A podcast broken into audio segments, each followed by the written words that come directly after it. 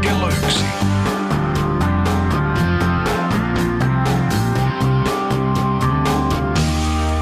Lindgren ja Sihvonen. Paremman puoleista perjantaita sinne kuulijalle, joka jo tottuneesti tietääkin, minkälaisen puheen pariin on ryhtymässä. Luvassa on tuttuun tyylin parahultainen tunti kokeellista urheilupuhetta korkeimmin ylävivahtein. Itse käytän tässä heti kohta puheenvuoron siitä, mitä on valmentaminen, mitä on olla valmentaja. Mutta sitä ennen esittelen vieraamme, joka on salskea urheilija parhaasta päästä. Sen jälkeen tuo sänkykamarikatseinen Tommi Helsinkiläinen pitää oman saarnansa seurakunnalle, minkä jälkeen otamme väittelemällä miehestä mittaa, mitä perusteellisimmin karttu kylvyi niin, että keppi laulaa. Ja kun voittaja on selvillä, meitä odottaa oikea makupala, kun saamme miehissä haastatella kolmiluokkaa Kristiina Mäkelä. Tervetuloa.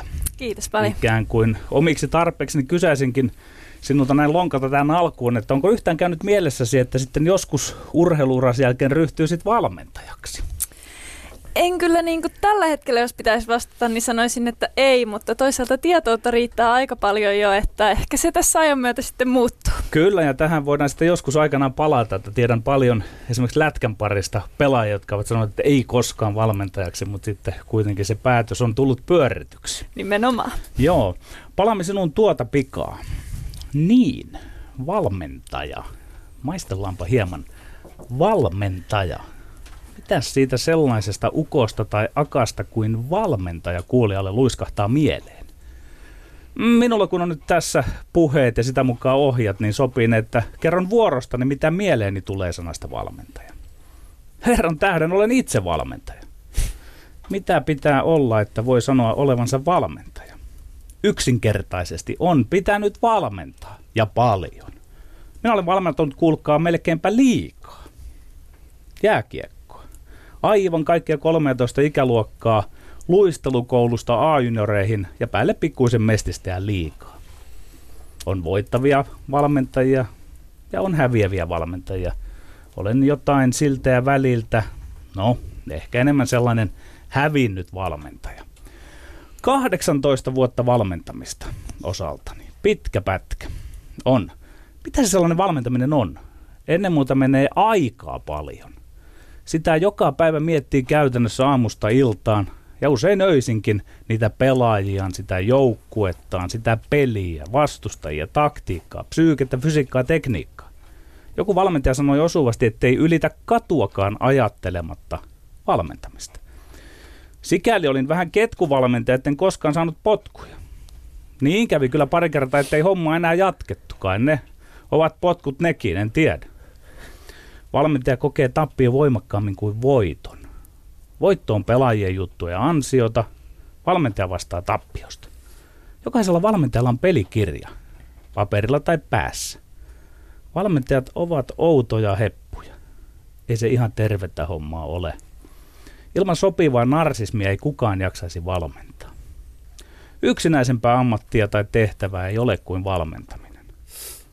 Mutta jos ei ole 20 vuotta valmentanut, ei ole valmentaja eikä mikään, niinpä minäkin haaveilen vielä valmentamisesta yhdessä veljeni Leijonamielen Tonin kanssa. Siinä ei sitten kiveäkään jätetä kääntämättä.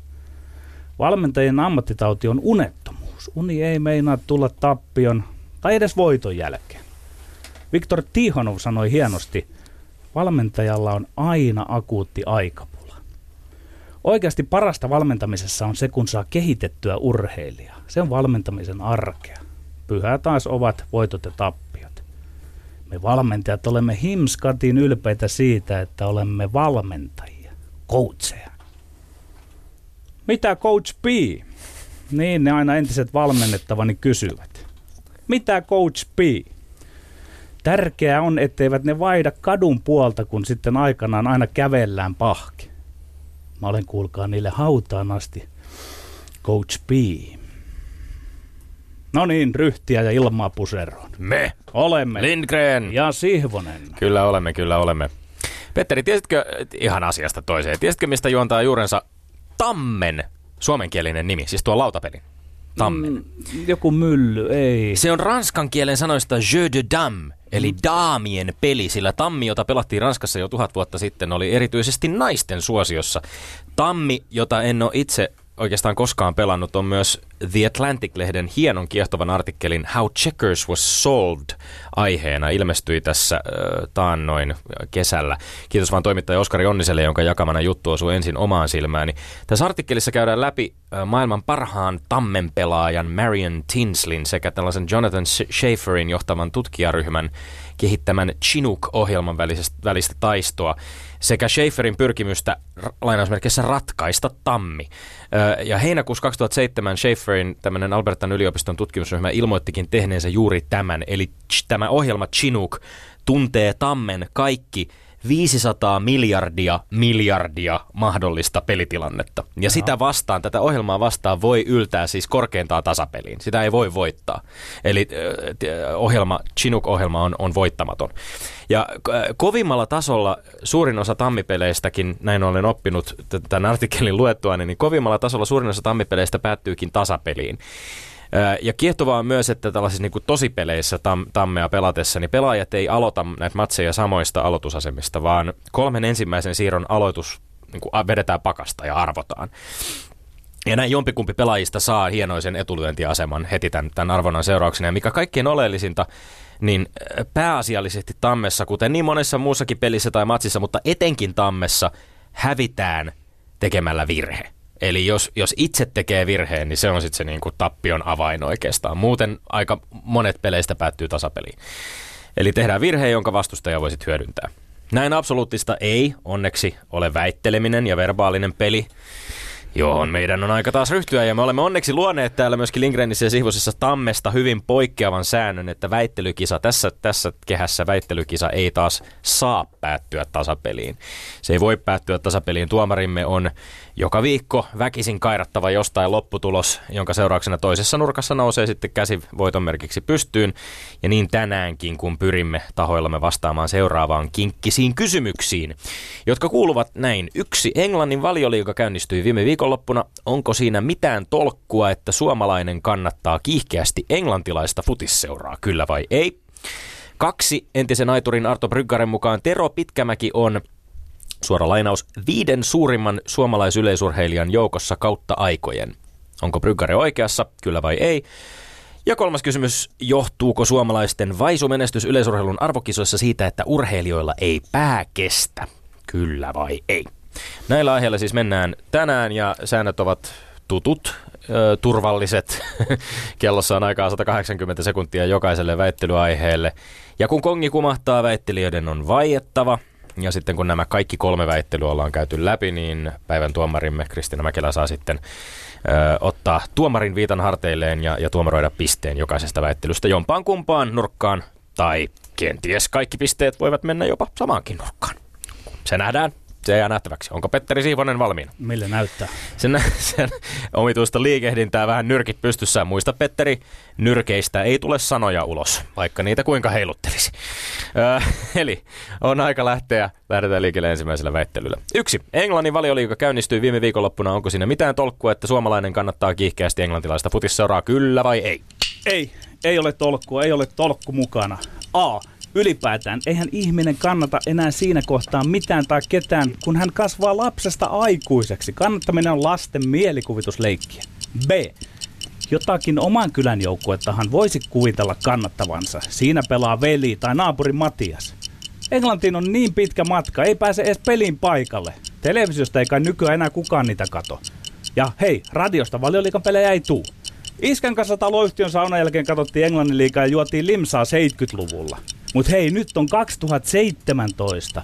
Ja eikös ne ole ostojoukkueita nykyään siellä kaikki? Kyllä on tolkkua. Tolkkua mukana aivan kuin kiihkeässä urheilufaniudessa nyt muutoinkin mitään tolkkua on. Tietysti voi ajatella, että ihminen ei tarvitse minkäänlaista viihdyttävää sisältöä elämäänsä. Siis mitään viihdyttävää sisältöä. Tai että jonkun mielivaltaisesti valitun urheilijan tai urheilijajoukon puolelle asettuminen muiden samanhenkisten kanssa ei tuo elämään mitään lisäarvoa. Mutta mä oon eri mieltä. Kyse on ilosta ja sosiaalisesta toiminnasta, kanssakäymisestä. Jos suomalaisen futiksen kannalta mä pidän pelkästään pitää hienona ja hyvänä asiana, että suomalaiset futisfanit seuraa mahdollisimman laaja-alaisesti myös kansainvälistä huippufutista.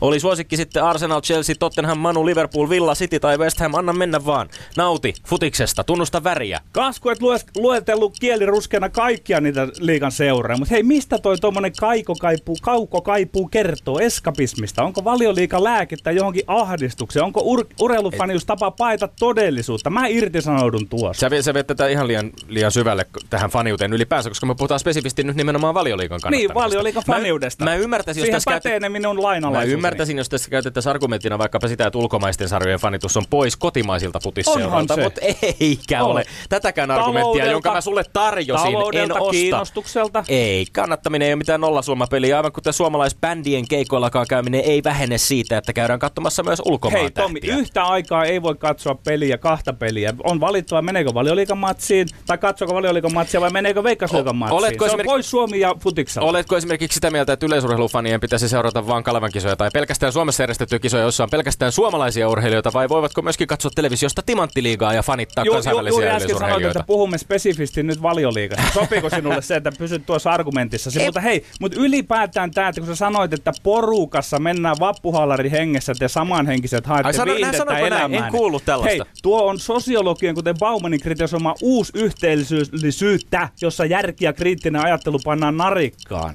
Se on vappuhaalari-meininkiä. Baumanko tuntee nimenomaan, miten futisfanit toimivat. Se on uusi yhteisöllisyyttä. Jännä muuten, että sä mainitsit tämän 70-luvun ja sä mainitsit sen, että katsottiin ennen lauantai-saunaa, katsottiin futismatsia. Sieltähän se juontaa juurensa. BBCn tekemistä sopimuksista yleisradioiden kanssa, jonka seurauksena Suomessakin katsottiin ennen lauantai-saunaa futista. Se on periydytty sieltä isiltä ja pojille. Tämä on faniuden ydin. Menisin sanoa, että isän murha, mutta en ehtinyt. Meinasit sanoa. Vai ehditkö kuitenkin? Rikoitko sääntöjä? No, mennään eteenpäin. Tuomari ratkaisko. Mennään eteenpäin seuraavaan aiheeseen.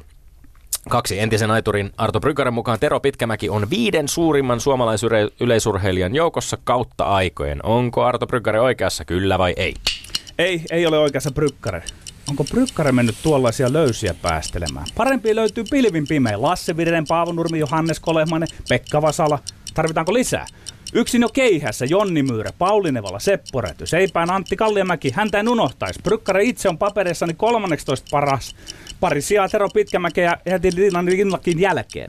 Armas Taipale voitti kiekonheitossa Tukholman olympialaisessa kultaa 1912. Juha Tiainen moukaroi Los Angelesissa 1984 kultaa. Sydney 2000 kuula, Arsi Harju kultaa. 1996 Atlanta, Heli Rantanen kultaa. Rantanen on laskuissaan joko 14 tai heti Pitkämäen perään 16. Mutta siis missään tapauksessa Pitkämäki oli top 5. Ei missään tapauksessa. Kyllä Arto Bryggare on oikeassa, tai ehkä oikeemmin muotoiltuna voi hyvin olla oikeassa. Aha. Pitkämäen uran pituus ja tämä pitkäjänteinen menestys on koko 2000-luvun.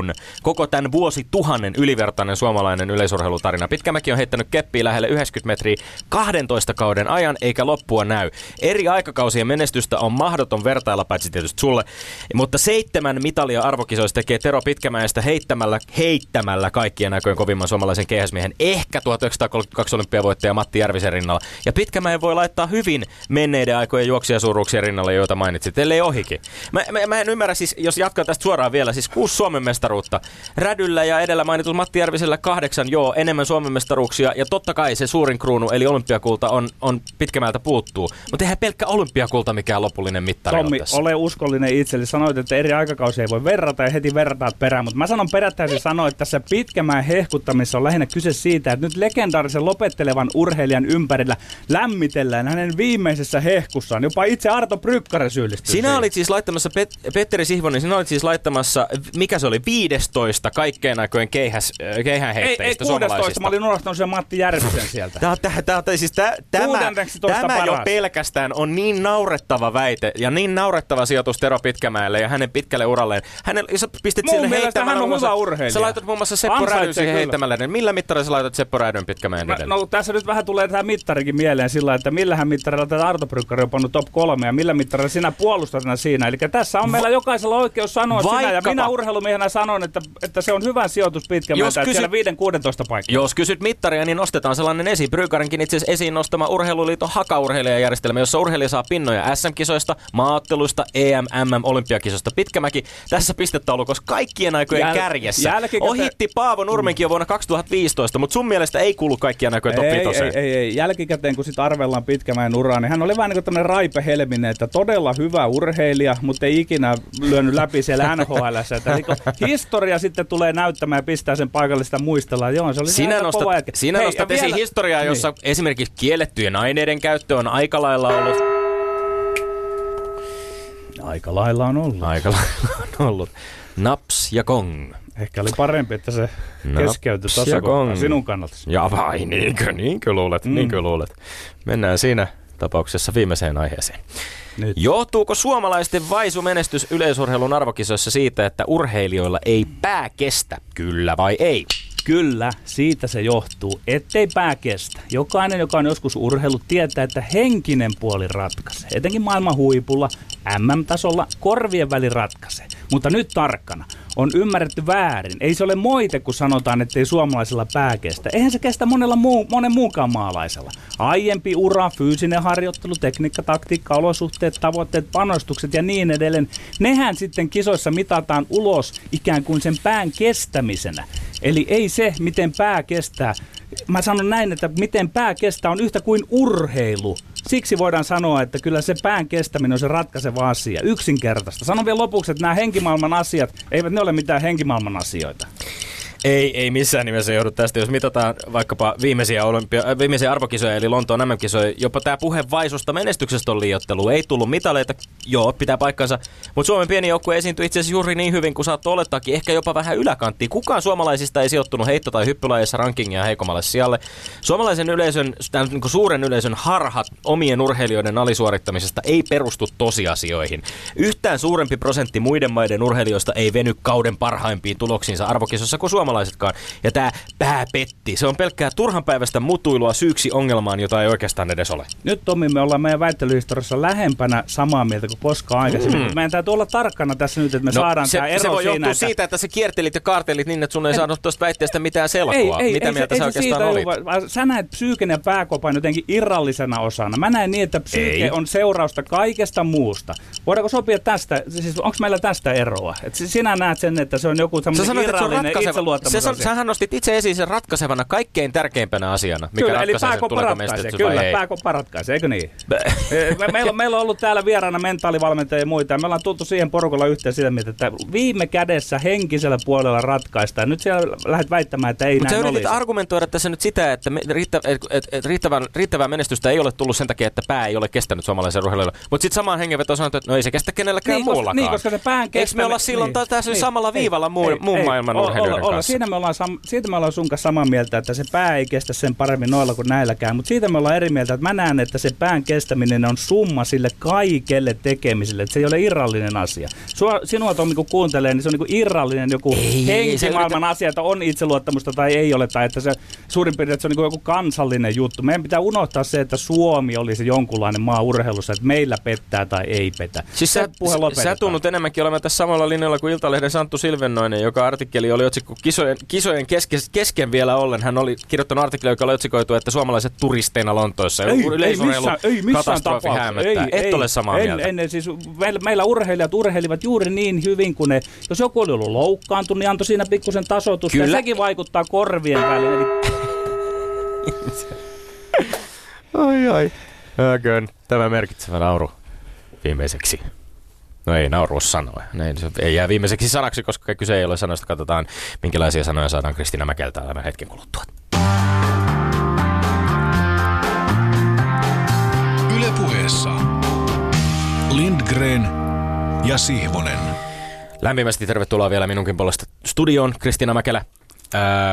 Kolmiloikan 5-kertainen Suomen mestari, kenties hakajärjestelmä on sinullekin jollain tavalla tuttu.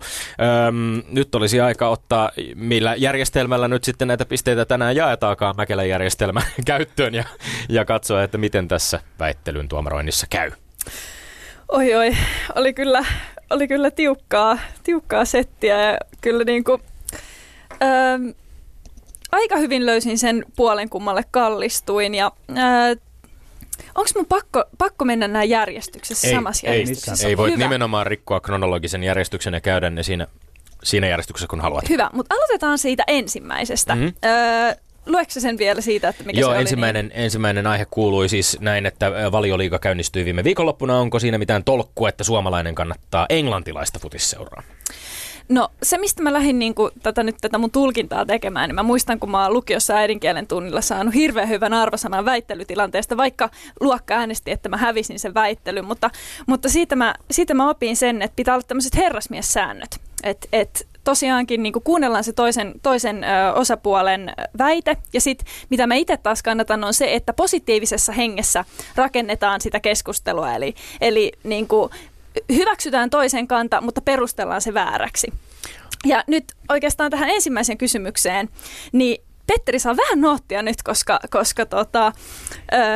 kävi niin, että siinä tuli vähän semmoista päälle puhumista, ja semmoista mä huomasin, että niin kuin toinen ei ihan saanut sanottua niin kuin sanojansa puhtaaksi, ja sitten se, vielä se kanta siitä, että tavallaan se on aivan väärin, että urheilua näin ei voida kannattaa muualla, niin oikeastaan mulle tuli ehkä enemmän siitä semmoinen fiilis, että mutta sehän on nimenomaan sen kaiken tarkoitus. Ja siinä mielessä myös kysymys niin kuin kallistui sitten tänne Tommin puolelle, eli eniten mä tykkäsin siitä, että heti alkuun tuli se, että se on se hyvä fiilis, pitää saada se.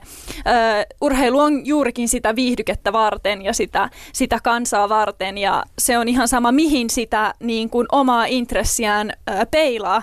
Koska se on tärkeintä, että sä saat siitä jotain, ja se on siellä kaikkia varten, ei pelkkää urheilijaa. Ja sen urheilija muutenkin siihen tavallaan omalle vastuun tunnolle kuuluu se, että sillä on ne fanit. Ei se, että se itsekseen yksinäisenä tekee kovaa duunia ja haluaa maailman parhaaksi, vaan näin. Tässä on jännä ja aika niin kuin vissi ero siinä itse asiassa, että jos ajatellaan omalla ja sen yleisurheilua tai kolmiloikkaa yleisurheilun osana ja oikeastaan niin kuin yleisurheilijoita, jotka aika usein nimenomaan niin kuin nousevat esiin sellaisena niin kuin kansallisissa väreissä, että sinua kannatetaan suomalaisena kolmiloikkaajana eri arvokisoissa. Totta kai maajoukkueetkin pelaavat, mutta ehkä niin kuin sitten on aika iso ero siihen, että miten tavallaan jalkapalloilijat myöskin pitkin kautta oman seuransa väreissä urheillessaan niin kuin kokevat myös tällaisen toisen puolen siinä, mitä Petterikin nosti, tämän ostoseurat esiin. Eli ei puhuta enää kansallisissa liigoissa esimerkiksi siitä, että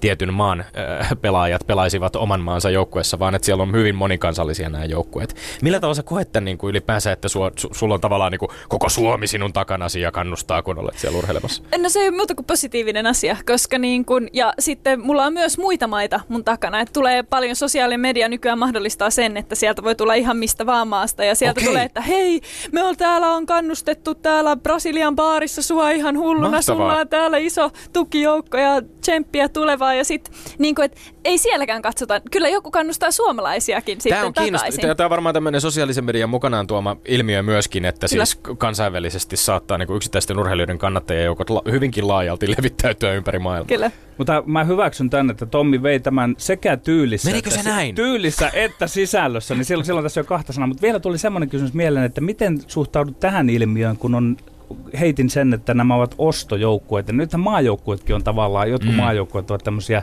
ostojoukkueita, ostomaita yleisurheilussa. Minkälaisia ajatuksia se herättää?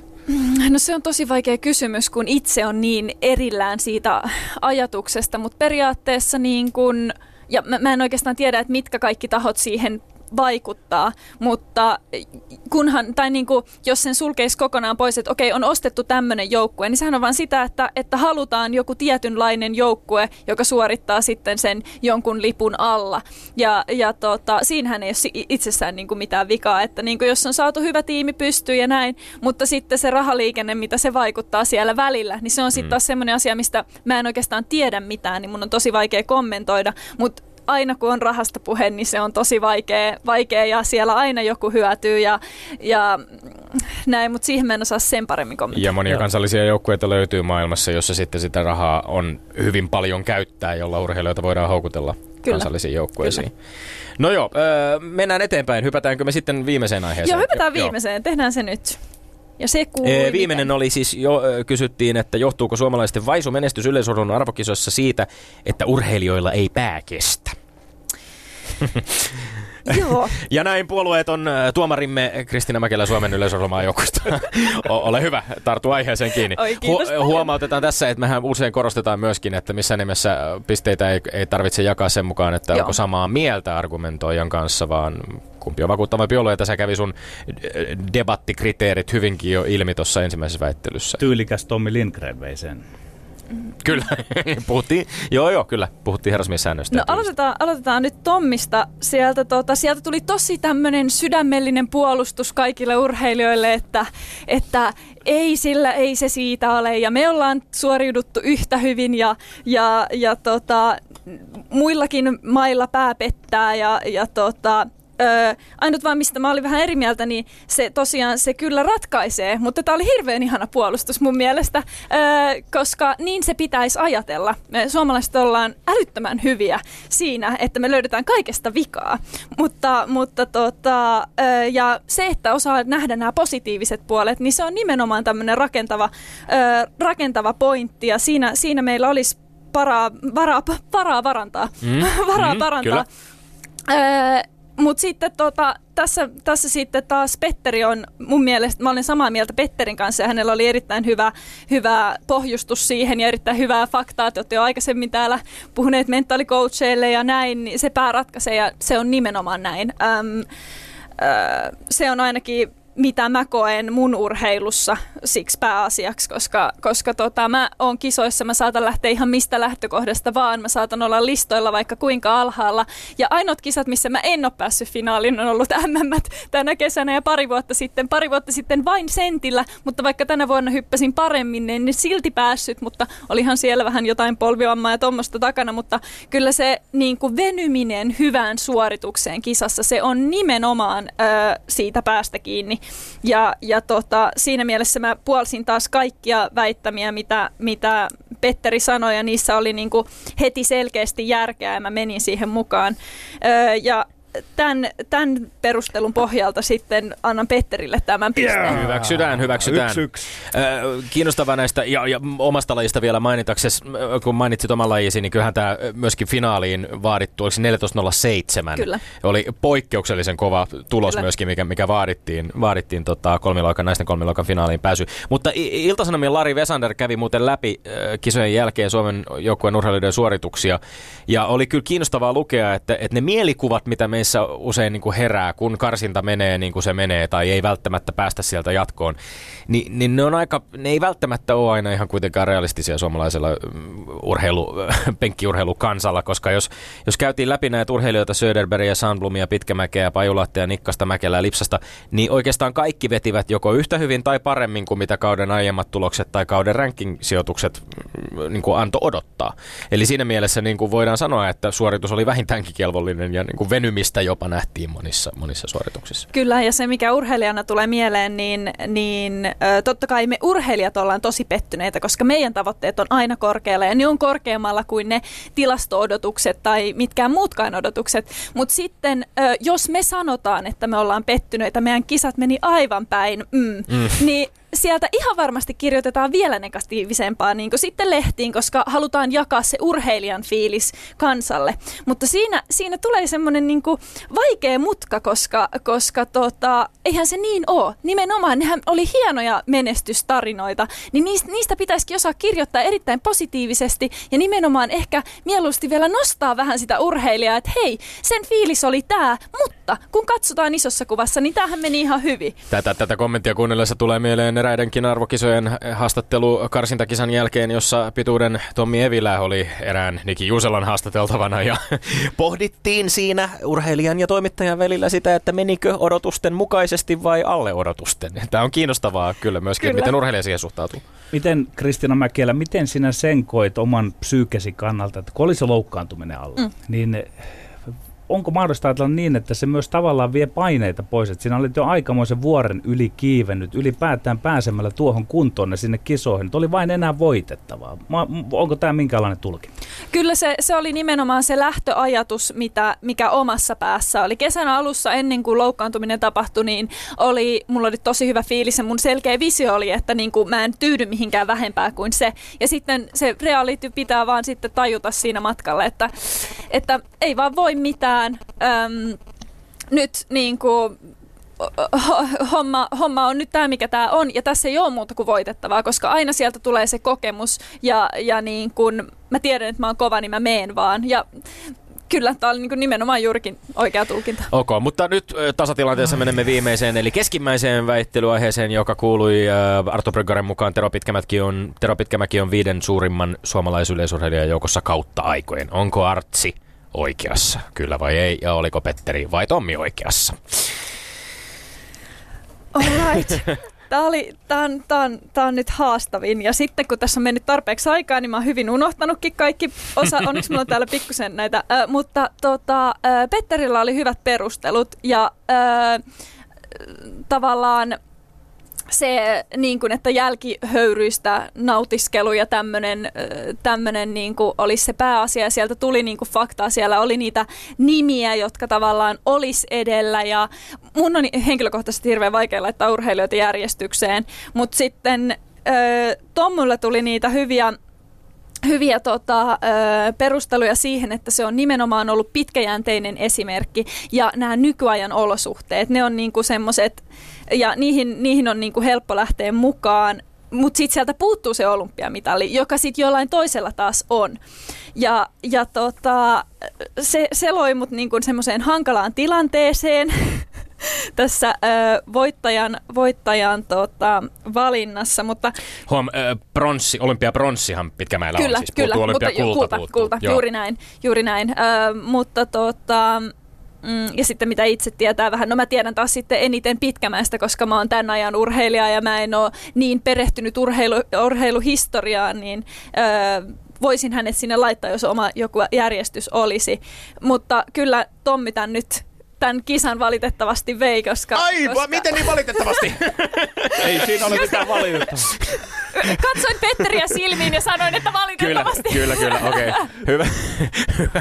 Hyväksytään, vaikka heti tulikin vastapalloon. Mutta kiitos, lämmin kiitos tuomaroinnista, Kristiina Mäkelä.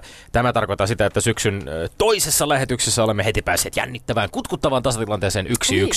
Konni Karlsson antoi ensimmäisen väittelyvoiton viime viikolla hyvinkin yllättäen. Aika monen mielestä varmaan Petteri Sihvoselle, ja nyt Kristiina Mäkelä tasoitti puntit. Eli olemme tilanteessa 1-1. Herkullinen tilanne.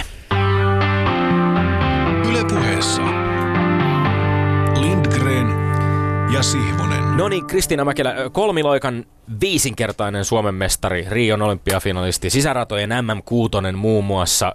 Olet 24-vuotias urheilija tällä hetkellä ja ehtinyt jo niin kuin aikamoisella ryminällä nousta suomalaisen urheilun väen tietoisuuteen ja nousta hyvinkin korkealle omassa lajissa. Mutta puhutaan tähän kärkeen nyt vielä, kun me puhuttiin Arto Bryggaren väittämistä ja me puhuttiin tästä odotuksista liittyen suomalaiseen yleisurheiluun, niin jäädään vielä ihan hetkeksi siihen. Bryggare totesi samassa haastattelussa, siis, josta oli tämä aiempi väittämä Pitkämäestä napattu, niin myöskin näin. Suomen yleisurheilun tila ei ole koskaan ollut huonompi. Kristiina Mäkelä, mitä mieltä olet Arto Bryggaren väitteestä? Mitäköhän mä sanoisin? Mä en haluaisi olla niinku puolesta enkä vastaan, koska se on...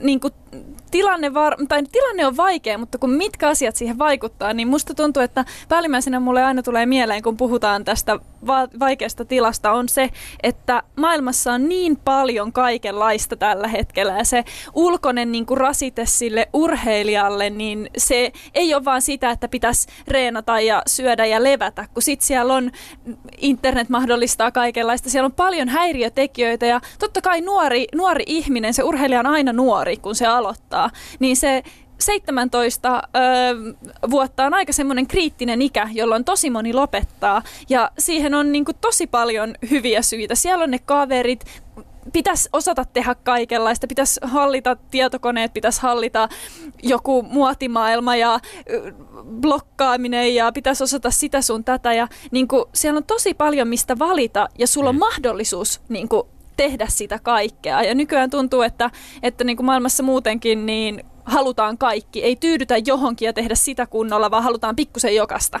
Tähän itse samaan liittyen monen kovan kansainvälisen huippuyleisurheilijan managerina toimiva Jukka Härkönen myöskin totesi yleisurheilulle, että yleisurheilu on maailman huipputasolla puhtaasti geneettisesti huippulahjakkaiden ihmisten temmellyskenttä. Ja Suomesta valitettavasti ei näitä huippulahjakkaita ihmisiä hirvittävän montaa putkahda tälle tasolle. Ja sitten tähän liittyen, mitä sanoit, niin hän totesi myöskin just opiskeluista ja niin kuin muista paineista, eli siitä, että niin kuin huippu-urheilullinen valinta ei välttämättä ole se ensisijainen valinta. Sä nyt oot kuitenkin niin kuin tehnyt itse esimerkiksi tämän valinnan. Tuntuuko siitä niin kuin sinun urheilijan näkökulmasta, kun puhutaan usein, että suomalaisessa urheilussa pitäisi urheilija olla keskiössä? Puhutaan resursseista ja siitä, miten me huippu-urheiluun satsataan. No miltä se näyttää sinun näkökulmastasi? No mulle henkilökohtaisesti mä oon tehnyt tosi paljon duunia siihen, että mä oon kasvattanut laajan tukiverkon, jossa on oikeasti semmoista tutkittua faktatietoa pohjalla, jota sitten sovelletaan siihen, että mitä mun on mahdollisuus toteuttaa ja mitä mun on mahdollisuus tehdä. Ja sit mä oon huomannut tässä niin kuin tämän prosessin myötä, että olisi hirveästi, missä voisi vielä parantaa. Että mä ihmettelen, jos on paljon urheilijoita, jotka tuntuu, että no niin, nyt mä oon tehnyt kaiken mahdollisen, koska musta tuntuu, että ei tämä mun urheiluura tule riittämään niin kun siihen, että mä ehdin hallita kaikki ne osa-alueet, mitä tarvis. Ja sitten tämä huippulahjakkuus, niin kyllä on ihmisiä, jotka vahingossa onkin oppinut tekemään asiat oikein. Musta tuntuu, että niin kun osa menee nimenomaan siihen vahinkoon, että sattumalta osaakin tehdä jonkun asian oikein, niin sitten sen ei tarvitse välttämättä niistä niin kuin ympärillä olevista asioista niin paljon välittää. Mutta sitten, jos se osaisikin tehdä yhtäkkiä hallita pari osa-aluetta lisää, se voisi yltää vielä parempaan suoritukseen. Ja tässä tulee niin kuin tämä Suomen, jos meillä ei ole sitä geneettistä taustaa siihen, niin mitäs jos meillä olisikin sitä tietoutta, kun me ollaan niin korkealla tässä meidän tietotasossa Suomessa. Meillä on asiantuntijoita mihin vaan ja niin kuin meillä on mahdollisuus, kun me ollaan niin hyvä hyvinvointivaltio. Niin jos me osattaisiin käyttää sitä tietoa ja suotaa sitä semmoiseen tuubiin ja laitettaisiin ne urheilijat siihen, niin sieltä varmasti tulisi tulosta. Tommi mainitsi tämän urheilija keskiössä ajattelun, ja sinä olet, Kristiina Mäkelä, nyt urheilut oikeastaan sellaisena aikana, kun tässä laskeskelen, että on perustettu näitä huippu-urheilun muutostyöryhmiä, ja olympiakomitea on ottanut ikään kuin vahvempaa otetta ja muuta. On lähdetty todella nostamaan sitä urheilijaa sinne keskiöön. Mutta kerro nyt, onko sinulle siitä ollut mitään konkreettista hyötyä? Oletko nähnyt jotain muutosta tänä aikana, minä aikana itse olet huipulla urheilut? No oikeastaan mulla on ollut semmoinen olo, että no niin, nyt pitää tehdä sitä muutosta, mutta musta tuntuu, että se ei tule auttamaan mua varsinaisesti suoraan. Se ei ehdi tulla, koska se systeemi ei ole periaatteessa vielä valmis. Eli niin kun pitäisi saada, ja nimenomaan ehkä ne urheilijat niin kun luopumaan tietyistä asioista ja tekemään niin kun yhteistyötä, että se homma niin kun tulisi saavutettua. Ja mulla on ollut semmoinen, mä oon päättänyt, että mä lähden kaikkeen mukaan, mihin mä näen, että mun kannattaa ja mikä hyödyntää mua mun urheiluuralla. Niitä ei ollut hirveästi niitä asioita, mutta sitten totta kai on saanut paljon tukea siihen, että pääsee tietyihin liikuntapaikkoihin ja on heti apua saatavilla. Se on ollut niin kun mulle ehkä tärkein, että mä tiedän, että jos mä jotain tarvitsen, niin mä saan sitä jollain tavalla jostain, kun mä tiedän vaan, mistä mä kysyn. Mutta sitten pitäisi saada vähän semmoinen niinku yhteisöllisempi, mun mielestä yhteisöllisempi niinku, joku keskuspaikka, missä ehkä ne urheilijatkin kohtais ja silloin se tieto kohtais ja sitten niinku voitaisiin rakentaa niinku semmoista järjestelmää. Mutta nyt on vähän liian ripoteltua hajalle, se raha hajoaa sinne samalla tavalla ja sitten sieltä ei tule semmoista, niinku, että okei, nyt me tehdään huippu-urheilua. Niin. No, Petteri vaan se, liittyen tähän rahaan, niin nythän on ollut ilmassa keskusteluja siitä, että pitäisikö ja aikooko olympiakomitea satsata harvempiin lajoihin, eli tavallaan keskittää sitä rahavirtoja. Sanoit juuri äsken siitä, että kaikki on vähän liian hajalla. Mikä sinun oma kantasi on? Pitäisikö keskittää vai mennä edelleen laajalla lajipaletilla? No siinä mielessä mä oon ollut sitä mieltä, että pitäisi keskittää, koska me ollaan sen verran pieni maa, että meillä niin kuin, jos me jaetaan niille vähille niin kuin hajalleen, niin se sieltä ei vaan tuu sitä massaa, joka tulisi niin kuin läpi ja sinne huipulle, mutta totta kai se sit tarkoittaa sitä, että joku jää ilman. Ja sitten kun me ollaan tämmöinen tasa-arvoinen maa, niin sehän ei vaan niin kuin käy. Ja varmasti niin kuin tulee paljon sitten semmoista niin kuin surullistakin tekstiä, mutta se on vaan niin kuin fakta, mutta niin se pitäisi tehdä. Jos se olisi sit pois yleisurheilulta, sitten se olisi pois multa, mutta sitten periaatteessa, jos sulla on yksilö, joka huomaa, että hei, mä oon pääsemässä huipulle, mä pääsen. Sä tajuut sen, sä otat sen managerin siihen kylkeen ja sitten te niin kuin menette kaikki Suomen yritykset läpi ja etitte sitä tukea jostain kyllä, koska kyllä jos sä vaan yrität ja sä pusket itse sieltä läpi, niin se onnistuu ja joskus pitää luopua. Entä keskittäminen sitten, jos puhutaan tästä niin kuin tavallaan ihan siitä, että mihin ne resurssit satsataan yleisurheilun puolella, vaikkapa siihen, että olisi harvempi määrä, on tehty paljon vertailua esimerkiksi Ruotsiin, jossa on harvempi määrä yleisurheiluseuroja ja hyvin voimakkaasti keskitetty niin kuin muutamiin oikeastaan suuriin yleisurheiluseuroihin. Sinä edustat itse Orimattilan Jymyä. Meillä on suuri määrä yleisurheiluseuroja. Onko myöskin, jos ajatellaan sitä tietotaidon hyödyntämistä, mistä puhuit just ja sitä sun omaakin taustatiimiä, niin onko sinulla tai taustatiimilläsi kuitenkin sit niinku tämän kolmiloikan ja yleisurheilun äärellä niinku sellaiset riittävät taloudelliset edellytykset tehdä tätä työtä ilman, että te poltatte tavallaan kynttilää molemmista päistä? Joo, no siis mä veikkaan, että suurin niin kuin asia, mikä tuohon liittyy, on mielipahan määrä. Eli aina kun joudutaan yhdistämään jotain, se on kuitenkin arvokasta ja varsinkin, jos on tosi aktiivinen seura, niin kuin munkin seura on. Siis Orimattilan Jymy on ottanut aivan hirvittäviä askeleita mun mukana. Ne tajusivat, että hei, nyt on hyvä urheilija, tämä menee vielä pitkälle. Ja se on ollut aivan mahtavaa kuulla sitten, että hei, että jymyläinen olympialaisissa. Ja ihanaa reaktiota tullut sieltä niin kuin seuralta takaisin. Ja totta kai se on kova paikka, jos pitäisi yhdistää, mutta sitten tulee tämmöiset niinku maantieteelliset faktat. Me ollaan niinku, mä tulin just Lontoosta, siellä niinku puolikas Lontoa niin asuttaa koko Suomen ihmiset. Et niinku sit pitäisi oikeasti olla semmoisia niinku ryhmittymiä, että saataisiin, koska sitten ne reenimatkat pitenee ja niinku... siinä on niin kuin hirveästi haasteita sen puoleen, että jos yhdistettäisiin, niin auttaisiko se kuinka vai päättäisikö sitten ne nuoret vaan, että no mä nyt lopetan tämän urheilun, kun mun pitää matkustaa joka päivä puoli tuntia johonkin, että mä pääsen reeneihin. Yle Puheessa Lindgren ja Sihvonen. No niin, Kristiina Mäkelä, ensin vipusen vipellys. Sieltä urheilemisesi alkoi ensin yleisurheilua, sitten koripallo, siirto takaisin tylsään yleisurheilun vetämään syyssään intervalvetoja, kun olisi ollut hauskempaa pelata tyttöjen kanssa, kavereiden kanssa koripalloa. Palaa siihen sinun alkuusi, ihan sinne alkumetreille, Orimattila. No, mehän tehtiin niin, että kesät yleisurheiltiin ja talvet pelattiin korista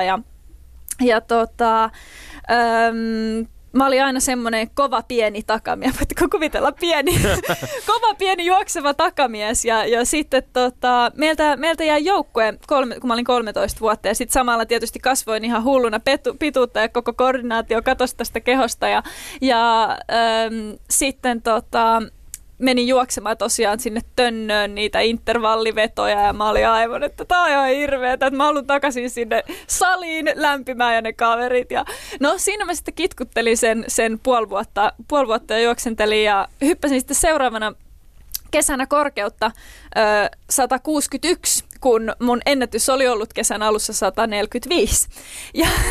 Ja siihen vielä kuului semmoinen hauska tarina, että isä oli luvannut, että saan uuden puhelimen, jos hyppään 161. Ja mä olin silleen, että hei, come on, että se on 16 senttiä. Että siinä on vähän niin kuin, mutta isä tiesi, mihin tyttö pystyy. Ja sitten se tuli siinä samalla. Ja samalla sain sitten eka henkilökohtaisen valmentajan yleisurheilupuolelta, Kumpulaisen Jarkon. Ja päästiin sitten aluevalmennusleiritykseen ja siinä oli niin kuin sen mun yleisurheiluuran semmoinen selkeä startti, koska niin kuin sitten mentiin ekan kerran punttisalille ja tehtiin muutakin kuin niitä seuran reenejä. Mainitsemasi Jarkko Kumpulainen on todennut jossain, että sä oot sanonut, että kolmiloikka valitsi sinut, mutta Kristiina Mäkelä ei ehkä oikein muista, että kyllä hän sen nimenomaan sen kolmiloikan sinulle antoi tai ehdotti. Mikä muistikuvasi on tällä hetkellä?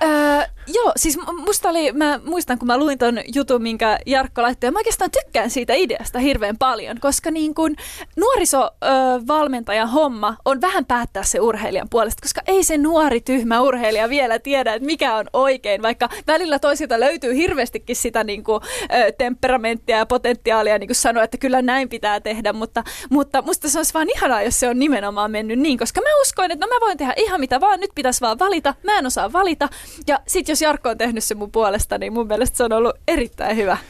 Vielä paluu siihen koripallo versus yleisurheilu. Oletko sinä elänyt todeksi sen, mikä oikeastaan niin kuin luonnehtii suomalaista urheiluelämää tällä hetkellä, että sait kokea sen, että mikä tenhovoima olisi niissä peleissä. Ja sen takia tietyllä lailla yksilöurheilut ovat ehkä jääneet joukkuepelien varjoon. Juuri sen kokemuksen takia, mikä sinulla oli, että on tylsä lähteä vetämään, puurtamaan sinne yksin. Periaatteessa, mutta sitten mulla on tämmöinen toinen tarina siitä, että mä menin vielä pelaamaan, kun mä olin viimeistä vuotta A-tyttö koripalloa, mutta pyydettiin, Jymy halusi, ne halusi päästä SM-sarjaan, ne kysyi, että haluanko mä tulla niin kuin joukkueeseen mukaan, kun mä olin niin pitkä ja kimmosa ja mä saan kaikki levarit, ja sitten mä menin sinne reeneihin ja pelaamaan, mä ihan kuollut, voi että, kun ei ollut tehnyt mitään pitkäkestoista reeniä, mutta sitten mä huomasin, että mä olin fyysisesti ihan hirveän edellä niitä niin kuin mun joukkueen pelaajia. Näyttäytyykö se yhtäkkiä puuhastelulle se siellä se hiukan se koripallohomma? Ei niinkään puuhastelulle, koska mulla sitten oli vähän pallohukassa, mutta mä huomasin, että mä niin kuin olin tosi nopea. Se oli hassun näköistä, kun pitkä sentteri juoksee toisen joukkueen takamiehen kiinni ja läppäsee pallon taulu. Mä olin niin kuin jenkki siinä joukkueessa sen takia, että mä olin keskittynyt niin kuin yksilöharjoitteluun. Eli sitten tässä tulee tämä, että kyllä, joukkueen laji, se joukkue on siinä koko kauden varmasti, ja yksilölajissa on se huono puoli, että jos se yksilölajin urheilija loukkaantuu, sitä ei ole. Ja siinä mennään niin kuin rahallisesti on tämä, mutta sitten jos siellä joukkueessa osattaisi pikkusen valmentaa enemmän niitä yksilöitä, niin se olisi paljon kovempi se joukkue. Näistä valinnoista vielä, sä vaihdoit siis, tämä nyt ei välttämättä tullut vielä ihan selväksi, mutta sä vaihdoit siis korkeushypystä kolmiloikkaajaksi vasta vuonna 2009, eli ilmeisesti 16-vuotiaana. Kyllä. Tämä on, miten tämä on niin kuin oman kokemuksesi mukaan, jos muita kolmiloikkaajia ajattelet tai muuten ylipäänsä tätä lajivalintaa? Onko se tyypillinen ikä vai se tuntuu aika myöhäiseltä iältä valita? Se tuntuu, mutta mä oon tosi onnellinen, että se tuli vasta sitten, koska loikka on niin kova laji. Se on tosi kova kropalle ja sitten mä heti kun mä vaihoin, niin heti mulla oli oikea jalka, oli aivan hajalla, koska se ei ollut tottunut siihen rasituksen määrään, niin se oli siinä mielessä hyvä. Se suojeli vähän mun kroppaa, kun mä oon varsinkin näin pitkä, niin sitten se tukilihasten määrä pitää olla niin valtava. Niin siinä mielessä se oli tosi hyvä. Ja mä aina tykkäsin tehdä monenlaista, niin se periaatteessa, mulla ei ollut mikään semmoinen, okei, se on paljon kivempi päättää sun suoritus semmoiseen pehmeeseen niin kuin patjaan kuin sinne mutaseen hiekkakasaan, mutta se nyt vaan sattui menemään niin. Se oli mulle luontaista.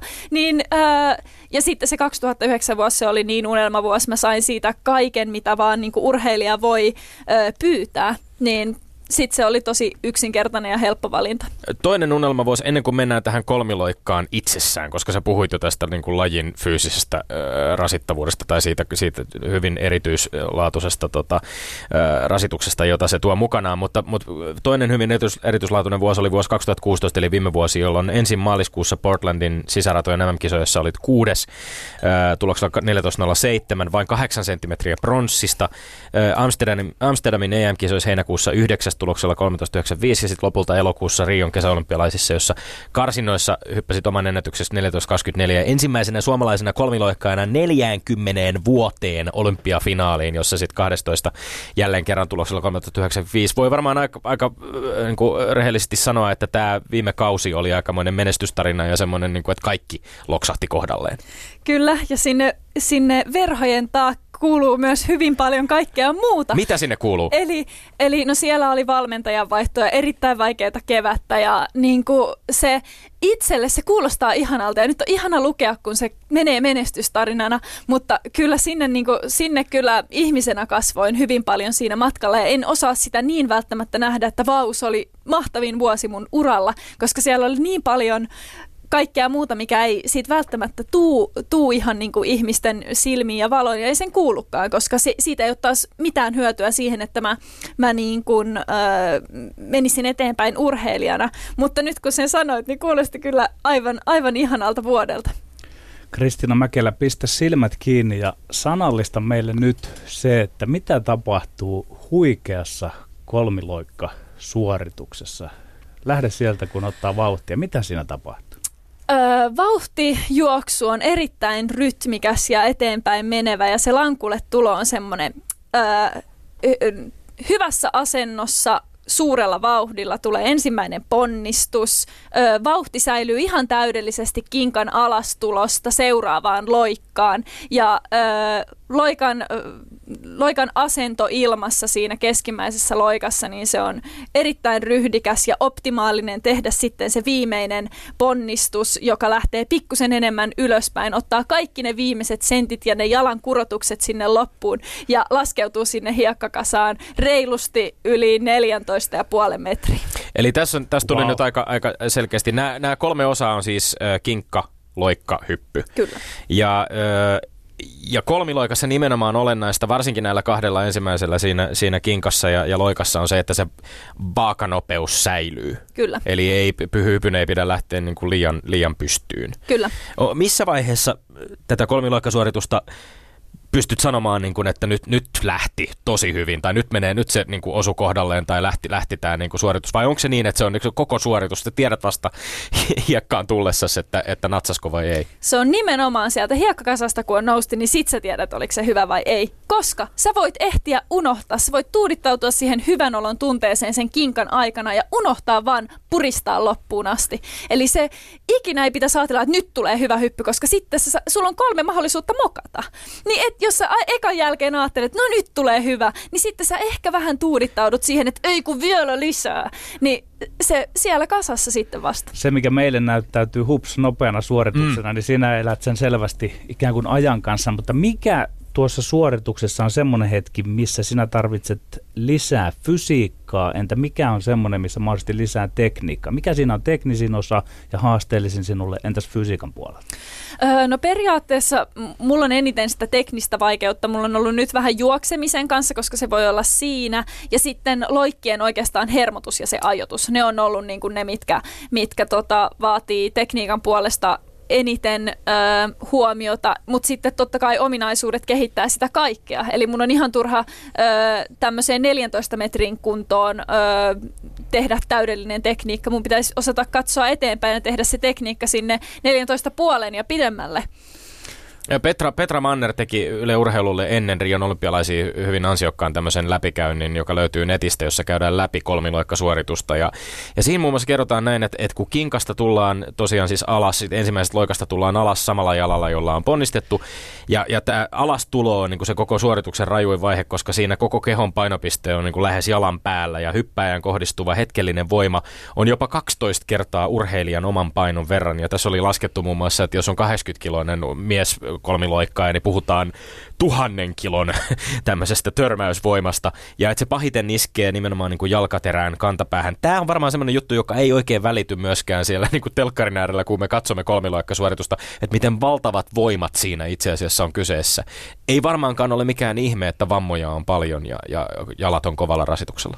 Jep, kyllä vaan, ja se nimenomaan se avain siihen on, että sun on pitänyt tehdä sitä toistoa ja määrää, ja siksi välttämättä kolmiloikkaaja ei ole niin kuin hirveän nuorena parhaimmillaan, vaan sä tarvit vaan niitä vuosia, että sun kroppa jaksaa ottaa sitä iskua vastaan. Ja sitten tietysti niin, että ei koko ajan oteta vähän liikaa, koska silloin sä vaan kulutat sun kroppaa, vaan että se olisi se optimimäärä ja optimilisäys ja sitten se fysiikka siihen päälle. Mutta on se, kuulkaas, kova suoritus.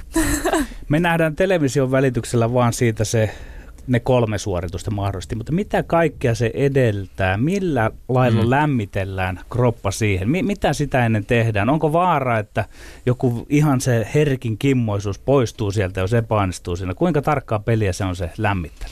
Kyllä se on tarkkaa, ja siinä voi, niin kun, jos sä oot hyvässä kunnossa, sulla ei ole ongelmia, niin siinä sä voit tehdä vaan liikaa. Eli riippuen kilpailuista siellä on calling, jolloin pitää niin kuin mennä sinne huoneeseen, missä sun kaikki piikkarit ja tavarat ja numerolaput tsekataan, että kaikki on fine.